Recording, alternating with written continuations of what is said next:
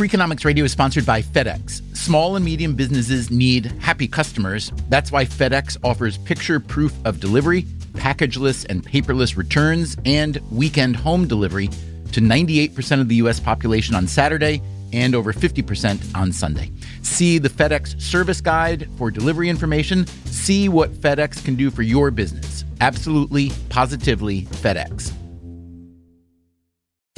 Freakonomics Radio is sponsored by Capital One Bank. With no fees or minimums, banking with Capital One is the easiest decision in the history of decisions, even easier than deciding to listen to another episode of your favorite podcast. And with no overdraft fees, is it even a decision? That's banking reimagined. What's in your wallet?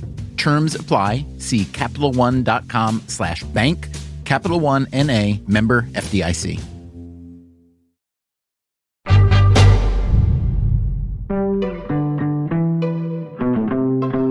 Today on the show, a rare story that you wouldn't think would be so rare. We decided to take a contrarian view and bet that bringing jobs to an area that hadn't had opportunity would be a good business decision. The experience of black people in the south side of the city is a unique experience. Just about every big company says they want to create more opportunity for black Americans. One company decided to do something very basic about it. What do economists think of their idea? You want the good news first? We should applaud and even incentivize well intended and good behaving corporations. Or the bad news? I'm quite skeptical on the ability of PR campaigns to shape corporate America into improving economic opportunity for all. PR campaign? Good behaving corporation? Or something else entirely? You will have to decide for yourself, starting right now.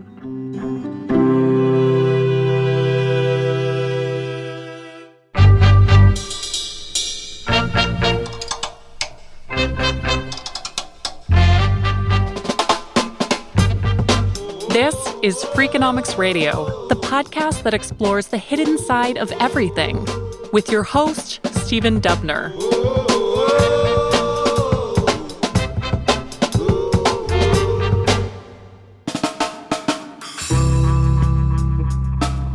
Most big companies these days, and small ones too, are leaning hard into DEI programs. That stands for diversity, equity, and inclusion. There was a lot of talk of systemic bias and systemic racism. And I know those are sort of loaded terms, but for me, it just meant that the racism and the bias of previous decades reinforced itself in a system that continues to this day unless we do something to break the cycle. That's Roger Hochschild. And I'm the CEO and president of Discover Financial Services. Discover is best known for their credit card. They also run a fairly large bank, but they don't have a network of brick and mortar branches. Hochschild has been with the company since 1998, and he used to be the chief marketing officer. This meant spending a lot of time shaping Discover's public image. As CEO, he's launched a variety of DEI initiatives, but in 2019, he attended a talk by the author and historian Ibram X. Kendi, and he was convinced that Discover needed to do more. He talked about the importance of, you know, being not just not racist, but an anti racist, right? And making sure that you're a positive force for social change. And that was shortly after one of the richest companies in the world had been doing a search for their second headquarters location. The company he's talking about is Amazon. They eventually built their new headquarters in the Northern Virginia suburbs, just outside Washington, D.C. It is an area with good schools, low crime, a strong tax base, exactly the kind of place that most big companies like to put their offices. But with all the talk in corporate America about equity and inclusion, this choice struck Hochschild as slightly off. I just found something a bit distasteful about that process, which was more jobs and opportunity for a rich Virginia suburb as opposed to somewhere nearby who really could use the jobs, like Anacostia, say. This fit a larger pattern that Hochschild had seen in the corporate world a lot of sloganeering against racism, but not much real change. You have companies, you know, they're not explicitly racist. They don't say, I'm not going to put my building in a black or brown neighborhood. But if their selection criteria are around, I want a highly educated workforce, I want a place with a low crime rate or, you know, top performing schools, or even I want to go somewhere with a high tax base because they can afford to pay incentives. You end up with advantaged communities getting more advantaged and no opportunity for the underadvantaged communities. Now, the advantaged communities that Hochschild is describing here are the exact same places where his company has typically built their facilities in Utah, in Arizona, in Ohio, and Delaware. Nice, safe, suburban ish places that offer jobs to the people who live there. And what about Discover's corporate headquarters? So we were started by Sears, which was located in Chicago. And the people who founded Discover didn't want to be at the corporate headquarters. They wanted to have their own identity and break away. And so they picked Riverwoods. And is Riverwoods a kind of typical, beautiful, leafy northern suburb of Chicago? It's a bit like that. It's one of those corporate campus areas. When you look out the window at your office, what do you see? We have a beautiful retention pond. So it looks kind of like a lake, trees. Frequently in Chicago, I see ice and snow, sometimes deer, coyotes. It's very pastoral.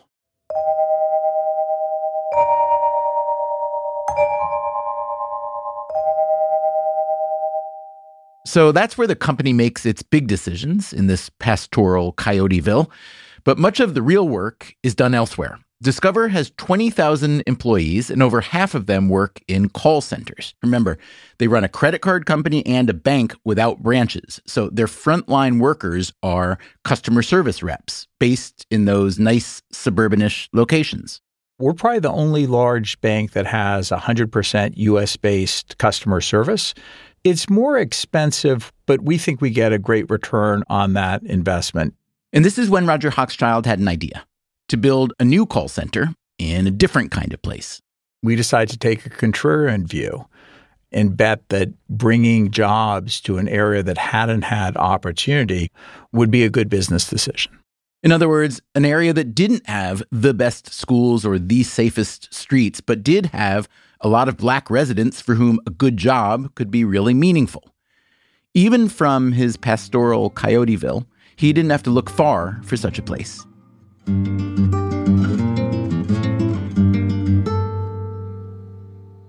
Chicago has some of the lowest rates of upward mobility, in particular for low income kids and low income black males. That is Nathan Hendren. He is an economist at Harvard and a co founder of a research institute called Opportunity Insights. Their big question is why the so called American dream is stalled out for so many people.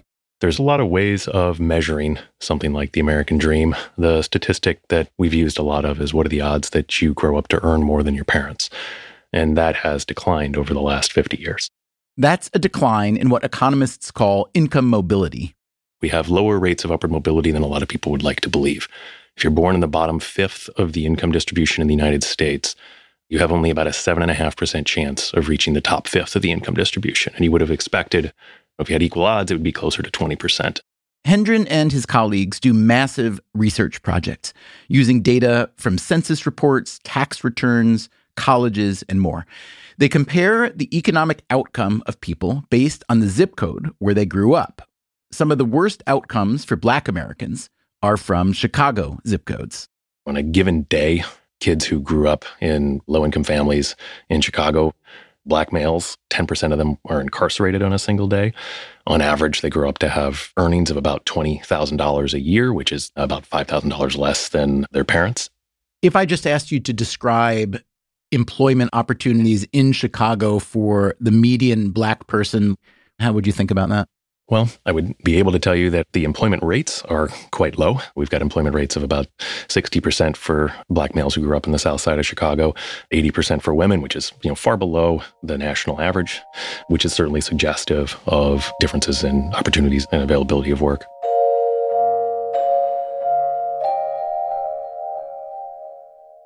This is where Roger Hochschild and Discover thought they could make a difference. They started looking at low income neighborhoods in Chicago for a place to build a new call center. They kept the idea quiet. The advice we got was don't announce. Pick your location first and then announce. Because if you announce first, everyone's going to want you to come to their area. You'll get a lot of pressure. So, credit card debt is a big problem for millions of people, and lower income customers have it the worst. I do see that Discover last year reported net income of $4.3 billion. So, that's a lot of money. I'm curious when you got excited about this anti racist project, did you think about anything like forgiving a certain share of debt for low income customers and or customers of color? To be honest, no. But we did think about things on the product side. You know, there's a lot of talk about food deserts. There also are communities that are underserved through traditional financial services. And we thought with our low cost model, you know, we have a great savings account that pays high interest rates and no minimum deposit. And so over time, we'd like to do more on the product side for some of these underserved segments to help them, you know, have brighter financial futures. Okay, so call centers are at the very core of your company's operations, and now you are proposing something new. What was the response from within the firm? Was there pushback? There was some pushback. The real estate team kept coming back with these beautiful buildings in downtown Chicago. And finally, I said, no, you know, the model is only look on the south and west sides. And so that's how we ended up in a vacant big box store.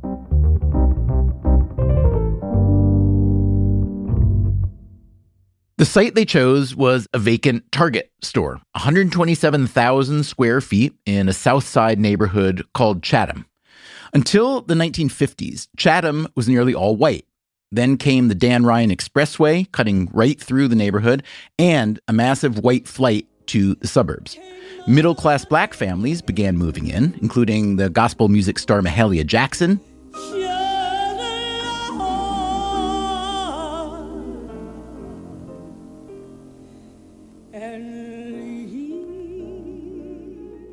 And what about Chatham today? Chatham is over 95% black. It is a very proud community, traditionally one of the more middle class communities on the south side of Chicago.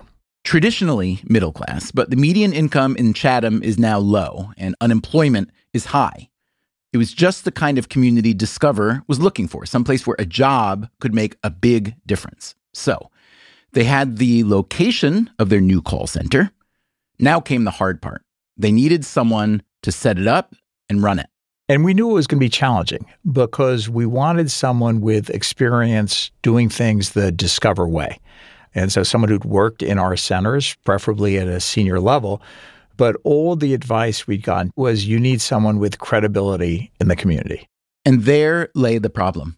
To find someone with experience doing things the Discover way, that would be easy enough. But to find someone with credibility in the community, that would be harder. The senior ranks at Discover tend to be rather white, but not exclusively white.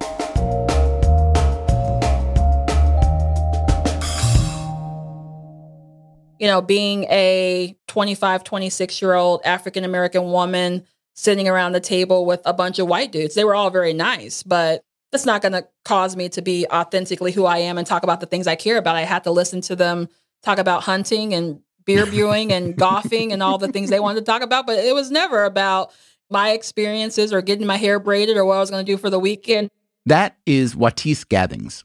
When Discover CEO Roger Hochschild decided to put a new call center on the south side of Chicago, she had been a Discover employee for about a decade. She was working in Utah. Salt Lake City. How did you like that? I would describe it as liked. Maybe dislike is probably more appropriate. Because why?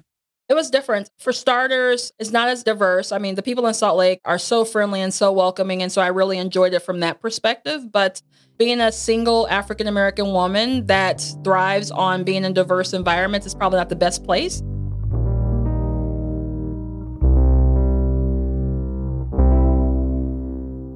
Okay, so what was Watis Gathings doing in Salt Lake City? We need to go backwards for a bit to where she grew up, which was on the south side of Chicago, not far from Chatham. She and her brother were raised there by a single mother. she was awesome. Like her number one goal was for us to not be a latchkey kid. So she did whatever she could to be able to drive us to school, pick us up from school, be interactive with us, come to our games. I can't remember there was ever a game that she missed, a parent teacher conference that she missed, but that meant that she had to oftentimes choose between a livable wage and a strong job or relying on government for assistance. So I watched her, you know, make many sacrifices. And then, you know, she got me enrolled in selective enrollment high school. So we traveled an hour, hour and 15 every morning just to get me to school and took my brother to a different part of the city for him to go to a pretty good elementary school. And then by the time I was in the middle of high school, she decided that the city had become too much and she wanted something better for us. So she picked us up and moved us to Arizona. When you say the city had become too much, what do you mean by that? You think about thriving business corridors where you can walk to the corner store or have a grocery store in your neighborhood. But slowly over time, all of those things disappeared and those things turned into vacant lots. She lost her brother to gun violence. Her sister had passed away from an accident over on Lakeshore Drive. And so I think the city just represented a lot of hardship for her. It was not this thriving experience that she once had known. So she felt like the very best thing she could do was move us to a place where she didn't have to worry about, you know, things like physical safety and not being able to have access to a quality job. And so she had a friend that had lived in Arizona. She told me she was going on a girls' trip and apparently found us a house while she was there and then came back and told us that we were moving. The family settled outside of Phoenix in a small city called Surprise. For Gathings, the name was fitting my first day of school in Arizona was like that wide awakening that I finally realized that not all neighborhoods were created equally. Like you have open campuses, you can leave campus to go to lunch. You go to McDonald's and something as simple as ketchup is plentiful. You don't have to ask for ketchup from behind the counter. People are polite. It was not the same experience, but it's not until you experience something different that you know actually what you deserve. I was bitter when I had to move. And then when I got there, I finally understood from like a physical and kind of foundational need perspective why that move was necessary. What Watis Gathings saw in Surprise, Arizona, is what economists like Nathan Hendren have observed in their research. Neighborhoods matter a lot. Neighborhoods are this amorphous basket of things that provide and shape every dimension of outcomes that you have later in life. What our research suggests is that you look like a weighted average of the neighborhoods in which you spent your childhood. So if you spent your time growing up in a place where people tended to be very upwardly economically mobile and had a really good chance of reaching, say, the top 1%, you're more likely to reach the top 1%. If most people went to college, you're more likely to go to college. If people were more likely to end up in jail, you're more likely to end up in jail. All of these different characteristics of a neighborhood seem to wear off on people in proportion to how much time they spent growing up in those neighborhoods.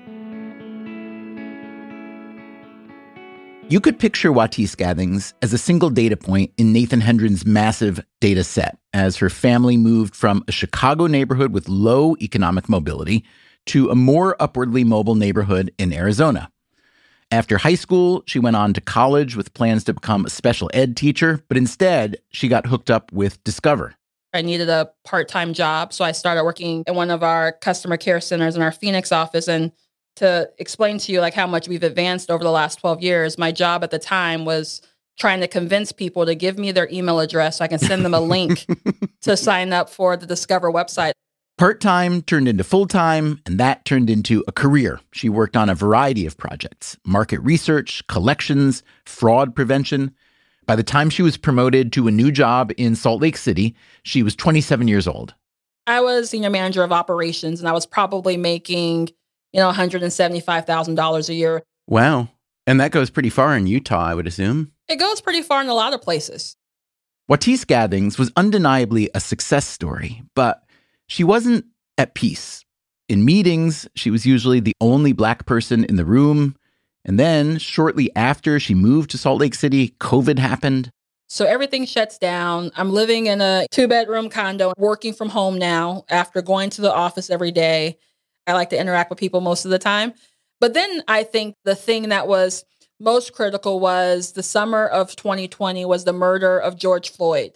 For the first time, I had to deal with my own, and I'll just say, like my, my own escape of what it meant to be an African American woman in the United States. I mean, I had, after leaving Chicago, started to be very comfortable and tolerant to just being in white spaces all the time. And I recognized that I had done a lot of things to try to build my career. But those things really didn't matter because I had also felt like to a certain extent I had left behind or diminished the black experience that was super, you know, important to me as a human being. And it was crazy to think at the time I had a thriving career at Discover, getting access to critical projects, but that wasn't enough. There was like this level of discomfort that I couldn't figure out what it was. And so my best solution at that time was just to quit. And so I called up my boss at the time and I said like, "Hey, really appreciate the opportunity, really appreciate the work that we're doing, but I want to let you know that I'm going to leave the company." He's like, "What is wrong with you?" I'm like, "I don't know what's wrong with me. That's the whole thing about it." Her boss suggested that Gathings at least stay at Discover until she figured out what she wanted to do next. I agreed to do that. And then it wasn't even two months later that another guy that I had worked with called me and mentioned this work that we were doing in Chicago. This work we were doing in Chicago being the company's new call center in Chatham. When he initially called me, it was kind of like, hey, we're not super sure yet, but if we were to do it, would you be willing to help out? And I'm like, sure. Like, I'm not going to say no. I always say yes. This also solved Roger Hochschild's problem of finding a veteran leader who would have, as he put it, credibility in the community. I'm really glad we were able to save Watis because she's amazing. It's almost a miracle. The miracle was that Discover not only found a leader, but that the old Target store was just a few miles from where Watis Gathings had grown up, where she still had family and friends. And thus began the planning to go home being an African American woman, there are times in which that comes with stereotypes and perceptions of what people may think about us. But for me now, I think it's a superpower. I think it's part of the magic. Coming up after the break, how does the magic happen? Well, look who it is. I'm Stephen Dubner. This is Freakonomics Radio. We'll be right back.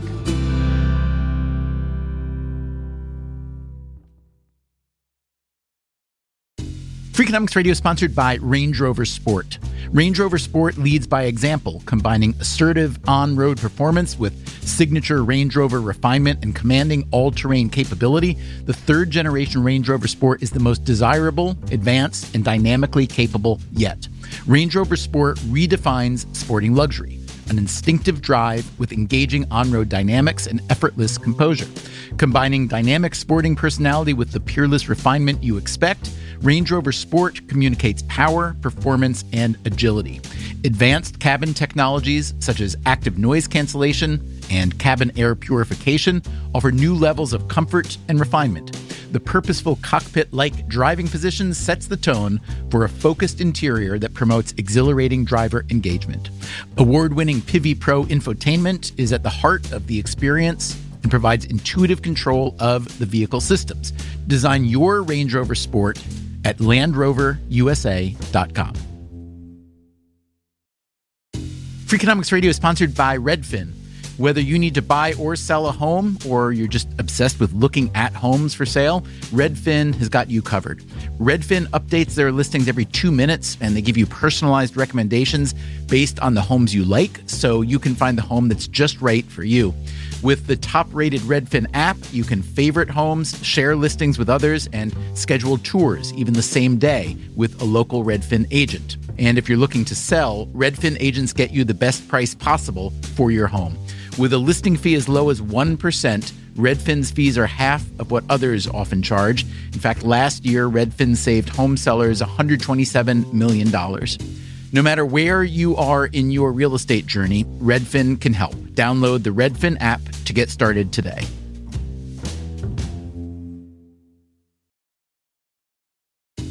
Freakonomics Radio is sponsored by Amica Insurance. Amica Insurance is all about empathy. They know your auto, home, and life insurance are more than just policies. Home insurance is about protecting the life you've built. Auto insurance is there to protect you on the road ahead. That's why Amica takes a consultative approach to help protect what matters most to you. They are a customer owned insurance company that puts your needs first, and their representatives are available 24 7 for claim related matters. As Amica says, empathy is our best policy.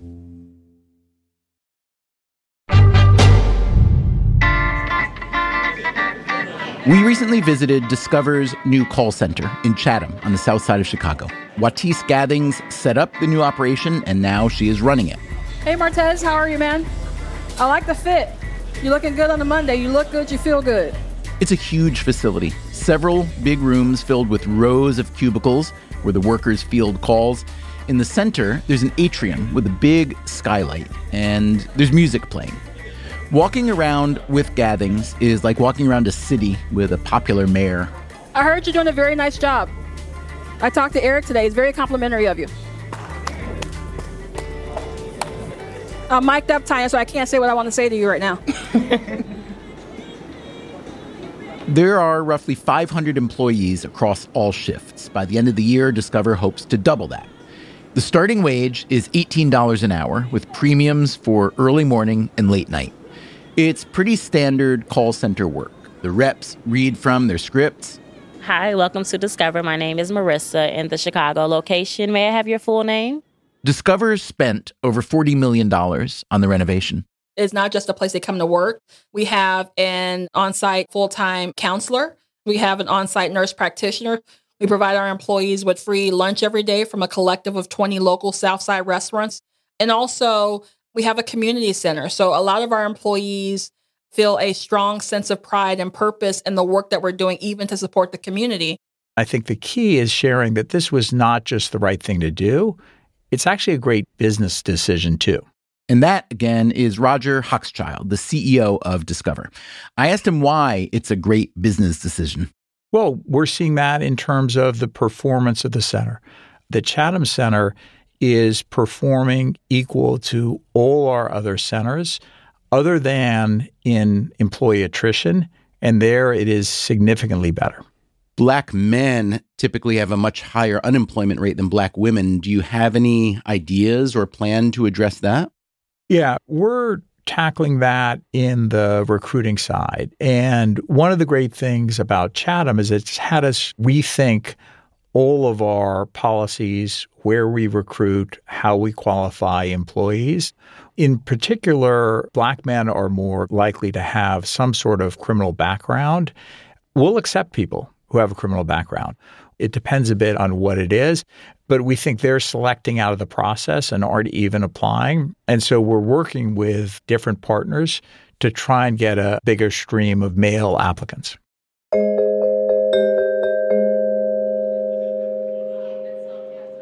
We asked some of the customer service reps about their experience thus far. Here's Kobe Jones. So every day I speak to customers frontline and address issues, problem solve, do a little troubleshooting if I have to, but mainly just listening and kind of handling everyday needs. Jones grew up nearby, and he says the new call center is changing things. It's a lot more vibrant now. Chatham brought a lot of noise to the community for sure. They're doing a lot for the community, which is creating buzz as well. Jones used to work in sales at a logistics company with an office in downtown Chicago. Some days it took him an hour to get home.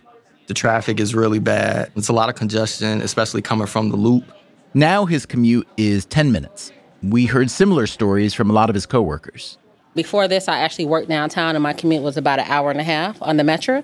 It took about an hour going and an hour coming home. It was on the north side of Chicago.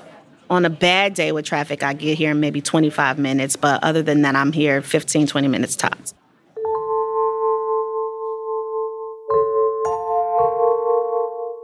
Ninety percent of our employees live within five miles of the center.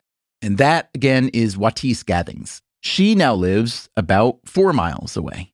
And most of those guys were, you know, gainfully employed other places, but it took them all over the city to get access to those jobs. So if you think about spending an hour, hour and a half in the car or on the train one way and coming back, that's three hours that you would have otherwise spent with your family that most people get to do. And so when you talk about like this idea that my mother had of not having your kids be latchkey kids, that's what typically happens. When your mom was working, what kind of work did she do? So when we were very young, she was a dental assistant. Once we became school age, she stopped doing that and she would work just part time jobs, primarily at parking garages, to be able to make sure she can meet the expectations of getting us to and from school. What do you think your life and her life would have been like had Discover had their call center in your neighborhood back then? it would have been marginally different for sure. I think that having an option where she could still have balanced home plus work would have been a plus. But I also think that just the way people think about and look at the neighborhood significantly changes too. And she could have a job that she is like proud of would have been super important and impactful. But you know, at the time that wasn't how the carts were stacked. She was driving downtown to work in the parking garage just for four hours to make it back to pick us up from school. Talk about what had to happen to open the call center here. As you're starting to recruit employees and so on, what kind of outreach did you have to do with government officials, community leaders, et cetera? We did a lot. So Chicago's governed by, you know, the local aldermen. Following our announcement, we had a chicken and waffles breakfast at a local restaurant, Josephine's on 79th. Lots of alderpersons in the room, lots of elected officials and faith leaders. Um, and we shared with them our work and our thoughts, and we kind of just listened. But quite honestly, it wasn't all roses and cream and happy to be here. They wanted to make sure that we understood that they govern the city and it was a privilege for us to be invited in, which we don't take lightly, but also just understanding the role that corporations had played on the south and west side of the city and how there was a lot of work to do to rebuild some of that trust. What were they specifically worried about? I would say longevity, right? You know, how long will we be around? And also, they didn't want it to be another activity of gentrification. So if you're going to put the thing in our neighborhood, how are we going to make sure neighborhood individuals have access to the space. That's what helped us double down on our goal of having 80% of our employees live within five miles of the center. If you think about the five miles surrounding us, you hit five of the most underserved neighborhoods in the city of Chicago. The other idea was you build wealth not just through the discovered jobs, but also through the trades, right? So our goal was to make sure that everything from pest control to cleaning crew to the people who put nails in the wall, that it was a reflection of the Black community that we were located in. And I think that's what mattered the most to them. What about other local constituencies like the schools? One of the messages I got when I first launched was from a local principal, Principal James over at Avalon Park Fine Arts. And she told me that she was my aunt's best friend in elementary school. Oh, wow. And one of the stories we hear from her all the time is, you know, a family that she had at the school that had multiple kids, that had a caseworker that was often truant and really didn't participate in the education process began to become like a very excelling family at the school. And when she asked the kids like what was different, they told her that their mother had acquired a job and she worked at Discover. It's safe to say that this Chicago call center is different from the firm's other locations. And there's one more key distinction. So we're in the process of downsizing all of our other locations. That again is CEO Roger Hochschild. In Delaware, we let our lease expire. In Phoenix, we sold our center and now are in temporary space because, you know, they were sized to hold a couple of thousand people. And representatives want to work from home and are doing so very effectively. Consider this yet another after effect of the pandemic. Last year, we hired over 7,000 representatives to work directly from home, and they never set foot in one of our facilities. What about the Chatham Center though? You you happened to build a big new place in a neighborhood that really needed jobs just in time for the pandemic it sounds like. So what's the status there of working from home? In the Chatham Center, the representatives are coming into the office, but a lot of them are really excited to do that. Part of it is the commute, right? The combination of the short commute plus the great environment. You know, we provide free food in the center. It's really a vibrant culture. And so we've got employees there coming in and very happy about it. Why do your call center employees at the Chatham site want to work on site? I appreciate what you're saying about it's a nice site, but I'm guessing the other sites in Arizona and Utah were nice as well. Some of it depends on what your home is like, right? You need broadband access, you need a dedicated, quiet area to be able to take calls, and not everyone has that at home.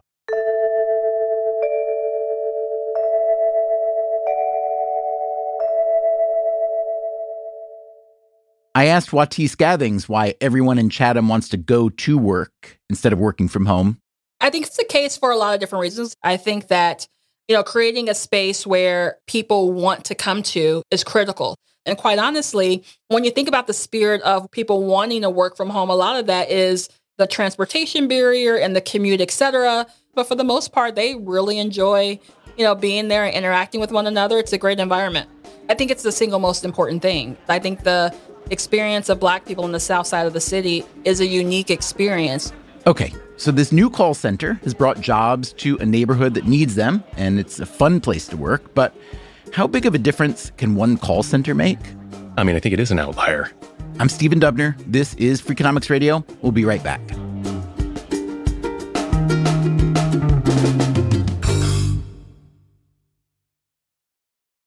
Freakonomics Radio is sponsored by TruGreen. TruGreen takes care of all the hard work it takes to get a great lawn so you can take care of everything else in your busy schedule.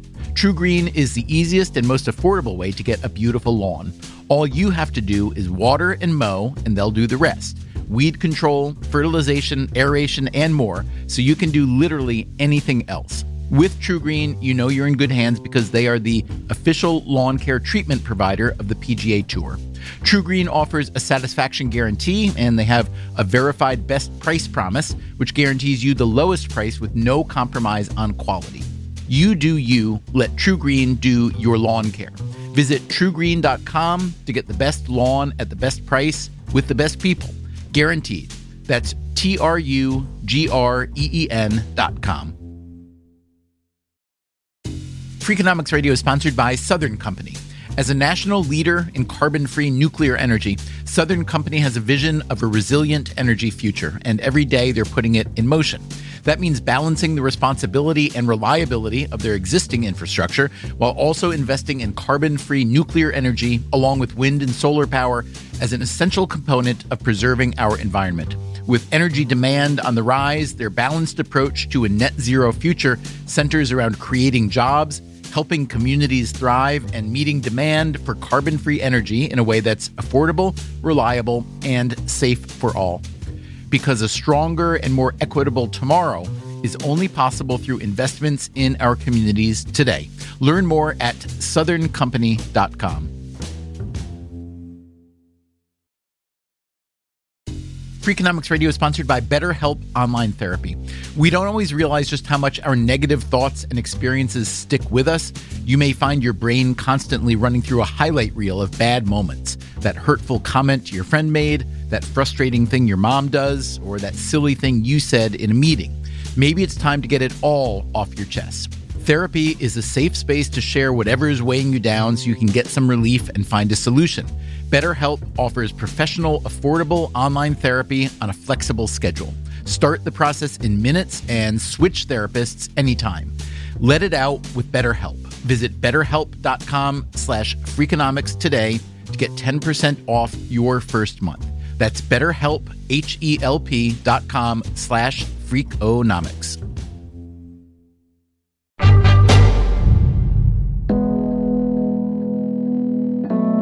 Nathan Hendren, the Harvard economist who studies the opportunity gap, already told us that the neighborhood where you grow up has a big effect on the rest of your life.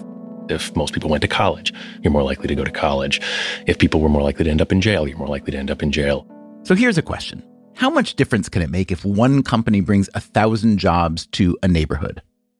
The Discover Call Center project in Chatham was founded on the belief that a job can change a life for the employees themselves, but also their families. What we know is that it takes a long time for neighborhoods to quote unquote change. And so I think there's a long way to go for the vast majority of neighborhoods on the south side of Chicago. And I think there's a lot of questions over what is the right way to make those changes. You know, this is an investment in the adults living in those areas. You'd want to see complementary investments in the kids, in the housing stock. And those are all investments that we know when you step back and think about it from society's perspective can have really high returns. I'm curious to know what your first thought was when you heard about this new call center. I mean, I think it is an outlier. I don't think that you see this happening in many other neighborhoods. Certainly, you see companies that try to come in and do various elements of investment, but this one strikes me as something that's fairly large and targeting a neighborhood that has you know a long history of underinvestment. Among economists, there is a long-standing debate about the best way to address inequality and poverty. Should society invest more in people, in their schooling and health and welfare, or in the places where low income people live.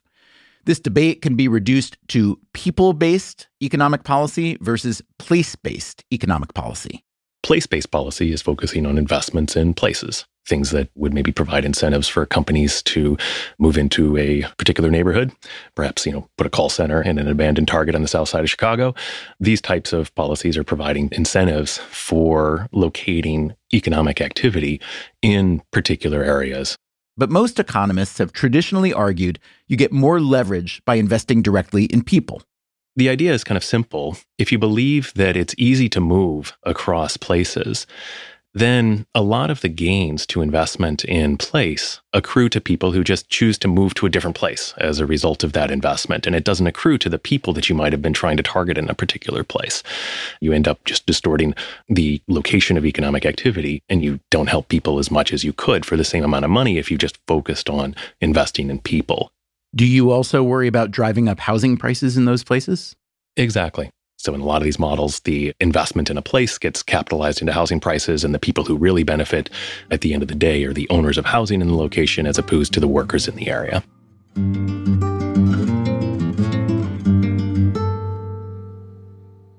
Economists who think about place based incentives versus people based incentives have also increasingly recognized the role that race has played in determining which neighborhoods thrive and which ones don't. We called up another economist to talk about that in the aftermath of perhaps the largest protest since the civil rights era, where people were uttering, regardless of their race, their gender, even their class, that Black Lives Matter. We've seen changes. Darrick Hamilton is director of the Institute on Race, Power, and Political Economy at the New School in New York City.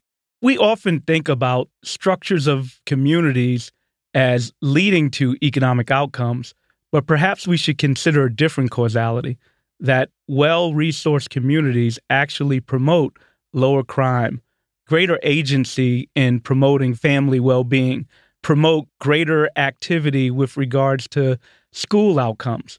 So the jobs programs that come to these neighborhoods have effects well beyond the individual. They promote better families, more stable families, more stable communities.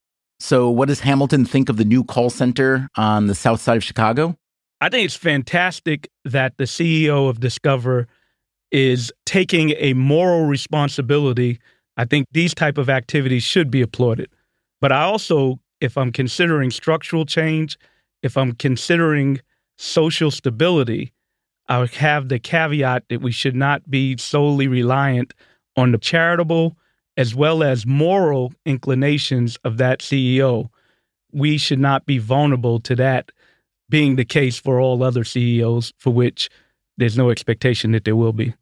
We know that the profit motive in and of itself will not necessarily lead to these outcomes. Nathan Hendren is skeptical about the Discover project for a different reason. I think, you know, there's a lot of programs when a company makes what they would call an investment in a place, there's a lot of reasons to want to advertise that to get some PR. There's certainly tax breaks that come into play. I think if I did my research right, it looks like they got about two and a half million in property tax relief. At the end of the day, these kinds of decisions don't go forward unless they see a business path to it. And part of that business case can be the monetization of the PR gain from these types of acts. And I'm a little bit concerned about the scalability of that dimension. So, am I then, by creating a program on this topic, being totally played for a sucker? I don't know if you're being played, but you might be monetized. I don't know. I'll let you decide whether that's being played. Well, let's say that you, Nathan, and your colleagues at Opportunity Insights are attending a conference with, let's say, a couple hundred CEOs of firms across the country. Okay. And they're all talking about wanting to expand opportunities for populations that have typically been, you know, not well served. What kind of evidence would you want to see from this Discover call center project to persuade you that you should recommend to those CEOs that they should do something similar? I think I'd already be at a point where I would try to convince the CEOs to do it. Because if you think about it, what we're asking them to do is make decisions where we think there might be a large positive benefit to the people who they would potentially hire. And so I would encourage them to experiment on these dimensions, especially with populations that are historically excluded from the labor markets. So you sound a little bit more enthusiastic than I thought you would have. It sounds like the idea suits you based on your priors and based on what you know about income mobility. Is that the case? If I'm talking to a firm, the idea suits me. If I'm talking to somebody who is a mayor of Chicago deciding whether to invest in schools on the South Side or whether to invest $2.5 million into this project, there I think it's a much tougher question and I'd want to think about how to judge the relative trade offs of that use of money. But when we're talking with people who are in firms who are interested in creating both value to their customers, but also an image that aligns with the image they want to have in society, then I think these are great efforts to take advantage of things that can have large benefits on a local population. One thing you haven't mentioned yet is subtracting commute time, right? So a given person living in Chatham is now going to work at the Discover call center. Let's say they're working there 35 hours a week, and their total commute time is something like, let's say, two or three hours. Let's say the previous job maybe paid the same, maybe even paid a little bit more, but was downtown or somewhere where the commute time was, let's say, two hours a day, 10, 12, 15 hours a week. How do you start to think about factoring that in? Yeah. I mean, maybe they're able to pick their kids up at school.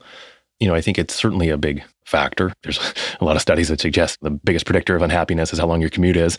And I think that that could be an important factor to consider. And I think that kind of speaks to this, perhaps pushing back on this idea that it doesn't matter where the jobs are. It might not matter just in terms of income, but perhaps it does have impacts on other aspects of life.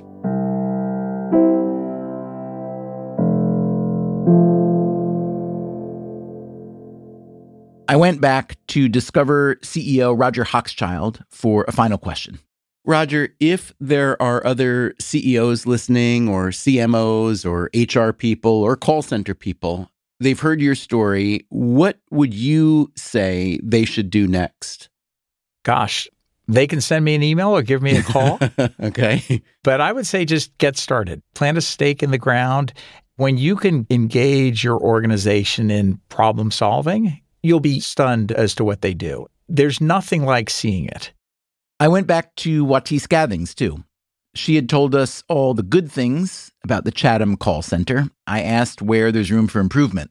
I mean, there's a lot of room for improvement. One of the things that I'm recognizing is, you know, it's more important for us as an employer to show up in the right way than it is for the employees. When you think about things like human centered design or anti racist work, sometimes the policies and procedures that we create doesn't set up individuals for success. And I'm learning that those are the tough conversations that we have to have in order to make sure that the model that we're building is sustainable. Obviously, when we started Discover 40 years ago, there was no Chatham in mind, right? Like these policies and procedures were not created for a group of Black people in these economic conditions that will and have excelled above and beyond everyone else, but we still have biases within our system. The things that we face in our neighborhood when it comes down to marginal things such as resources and wraparound services, and you know we've had issues in the community. Those are unique to the South Side. What do you mean when you say issues in the community? Back in October, we unfortunately had to bury one of our employees, awesome young woman who was thriving, just happened to be caught up in the at the wrong place at the wrong time and unfortunately passed away. Those aren't things that we experience in our other locations. So how we respond to that, like telling the mother to submit the death certificate to 1-800-HR, that doesn't work in the moment. That's the last thing she wants to do. So being able to respond with the level of appropriateness, but also make sure families understand and feel our support is different. One of the things I realized though is we got here because of disinvestment. We got here because there is not economic opportunity. But on the flip side of that, I cannot fully push Discover's work without caring about those things too. There are issues in the community that will impact our operations that we have to be prepared to respond to. So, what do you do in that case with the mother of that young woman? Her mother and I, we text still almost daily. She's a grieving mother, her only child. And so it's been very, very hard for her. We, you know, made sure her funeral services were taken care of because we feel like that's the least we can do in this instance. I'll never forget her face. And I hope every day she knows how much her loss has personally impacted me, but also impacted the way we think about the work and how we want to make sure we show up in the very best way as an employer. Watis, how would you say this opportunity and this job have changed you in the last couple of years? I think it's definitely, you know, breeded a more authentic and more vulnerable side of myself. I would say internally it was healing for me to know that it was finally safe and finally comfortable and something I had worked so hard for because I didn't take lightly the idea of leaving Discover because you invest in something you want it to pay off and have a return at some point. So, place based investments are a favorite phrase of certain economists who are trying to figure out why some communities have been hollowed out and continue to not have good opportunities. The way you're describing this, it sounds like it's working and it becomes a kind of virtuous circle. Why aren't we seeing a lot more of it then? Know. That's a great question. I think it starts with people's beliefs, right? I think that you have to believe that you know, opportunities is the problem, not the talent. If you think that talent is everywhere, then it wouldn't be as hard for you to make this decision. But there is a disconnect with what people say they believe, but what they're actually willing to do. Something in me tells me that it's belief. There has to be a shift of power in order for people to really get it and really understand it. And I don't think we're quite there yet. I'd like to thank Watis Gathings and Roger Hochschild from Discover and the economists Nathan Hendren and Darrick Hamilton for leading us through today's conversation. And I'd love to know your thoughts. Our email is radio at freakonomics.com. You can also leave a rating or review on your podcast app. That is a really helpful way to support the podcasts you love. One more note Discover Financial Services has advertised on our show in the past, but there's no connection between that sponsorship and this episode. We do what we want to do, how we want to do it, and no amount of sponsorship will change that. Unless maybe you send like a trillion dollars in unmarked bills, then we can talk. Coming up next time on the show Facebook, Twitter, Visa, MasterCard, Verizon, Tesla, Chrysler.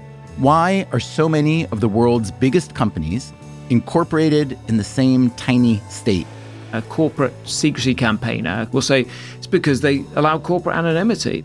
What's the matter with Delaware? That's next time on the show. Until then, take care of yourself, and if you can, someone else too.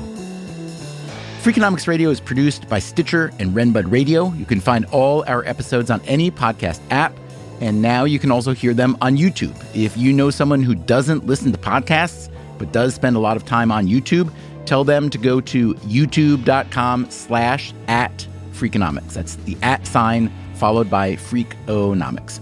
This episode was produced by Zach Lipinski and mixed by Eleanor Osborne. We had help this week from Jeremy Johnston and in Chicago from Lou Carlozo.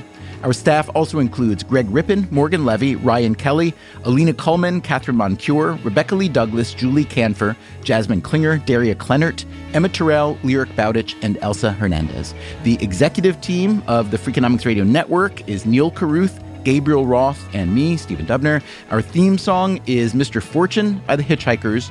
All the other music was composed by Luis Guerra. As always, thanks for listening.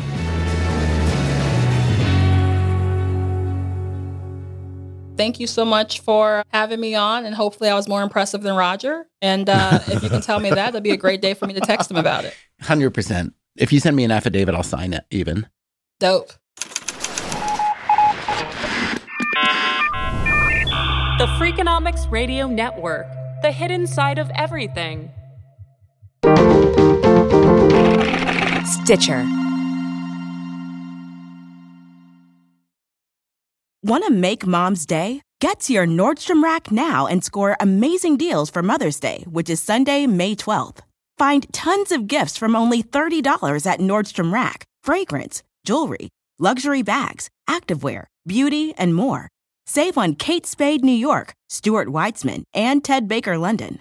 Great brands, great prices. So shop your Nordstrom Rack store today and treat mom to the good stuff from just $30. Stay connected this winter with this unbeatable deal from BreezeLine. Get reliable, fiber powered internet for just $19.99 per month with all in pricing for two years. But that's not all. Your first month is on us. This deal gets better with a free modem and installation, along with free Wi Fi your way whole home coverage. Safeguard your network from cyber threats and keep all your devices connected and secured with this amazing offer. Act now. Terms and conditions apply. Offer expires March 3rd, 2024. Learn more at breezeline.com. For years, I just dreaded going to the dentist. But at Advanced Dentistry, I don't have to. First and foremost, they want you to feel comfortable when you walk in. Like, you'll feel it. Whereas in the past, I might have gone into the dentist and thinking, I might feel some pain at some point. But with IV sedation, it can be something that you don't dread. If you've been avoiding the dentist because of fear, worry, or just not wanting to be judged, you're not alone. Visit nofeardentist.com to learn how IV sedation can change your life.